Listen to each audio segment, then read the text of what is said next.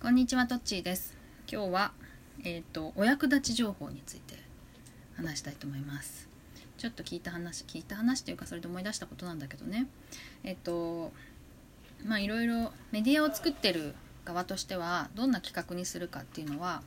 結構まあ、結構っていうか、まあ、日々考えてるんだよね。で、どんなことが読者の人が楽し楽しめるかとか、面白いかとか役に立つか読まれるかみたいなことを考えるんだけどやっぱりこうお役立ち情報っていうのはすごく読まれる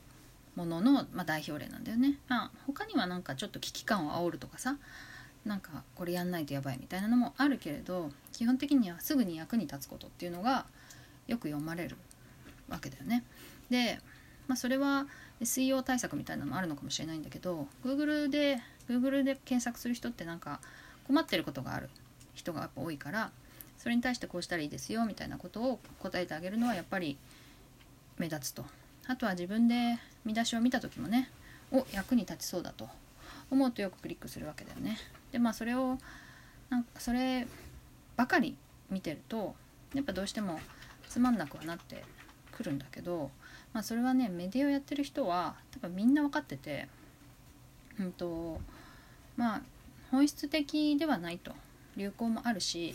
まあ、その時期だから読まれるとかね例えばこう瞑想が流行ったら瞑想の役に立つ記事が読まれるしえっ、となんだろうな、えっと、睡眠とか流行ったらそういうのが読まれると。でそれがなんかそればっかり乱立してると確かにつまんなくなってくるんだけどでも実際やっぱり役に立つことっていうのは役に立つんだよね。でまあ散々言い古されたことはつまらないけどやっぱり新しいことは役に立つからこう面白いっていうか興味深く読めるからね。でもやっぱりえっ、となんかうん、ていうのかな。もうちょっと本質的なこととかすぐに役に立たないけどすごく面白いことっていうのはまあ日々溢れているよね。だけどそれを上手に伝えるのとかこうやっぱり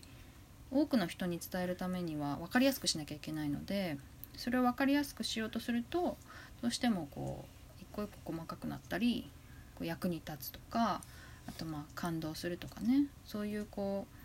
ううんと短い特徴がないと目立たないってことになるわけだよね。でまあ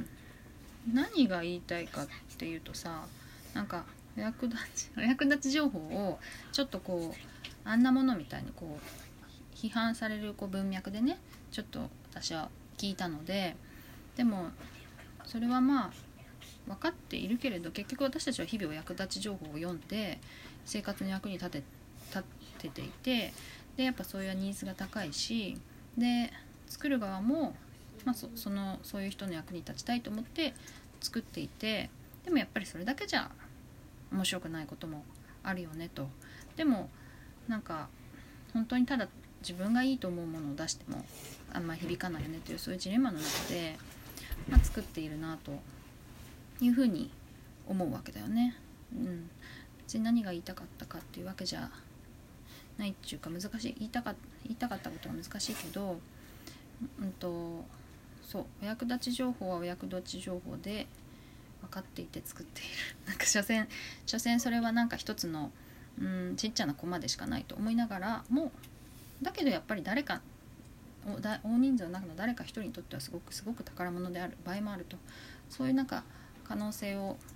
うんと込めて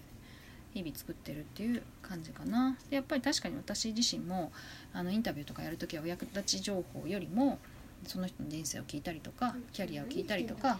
なんか考えてる哲学みたいのを聞く方がずっとずっと面白いしエキサイティングではあるんだけどやっぱり日々ねこうちょっと例えば肌荒れした時は何を塗ればいいかみたいなことも調べるからどっちも必要なんだよねっていうことをなんかどっちをなんかないがしろにするとかじゃないよななんていうふうにちょっと思って今日は話してみました。以上、えー以上となります。さようなら。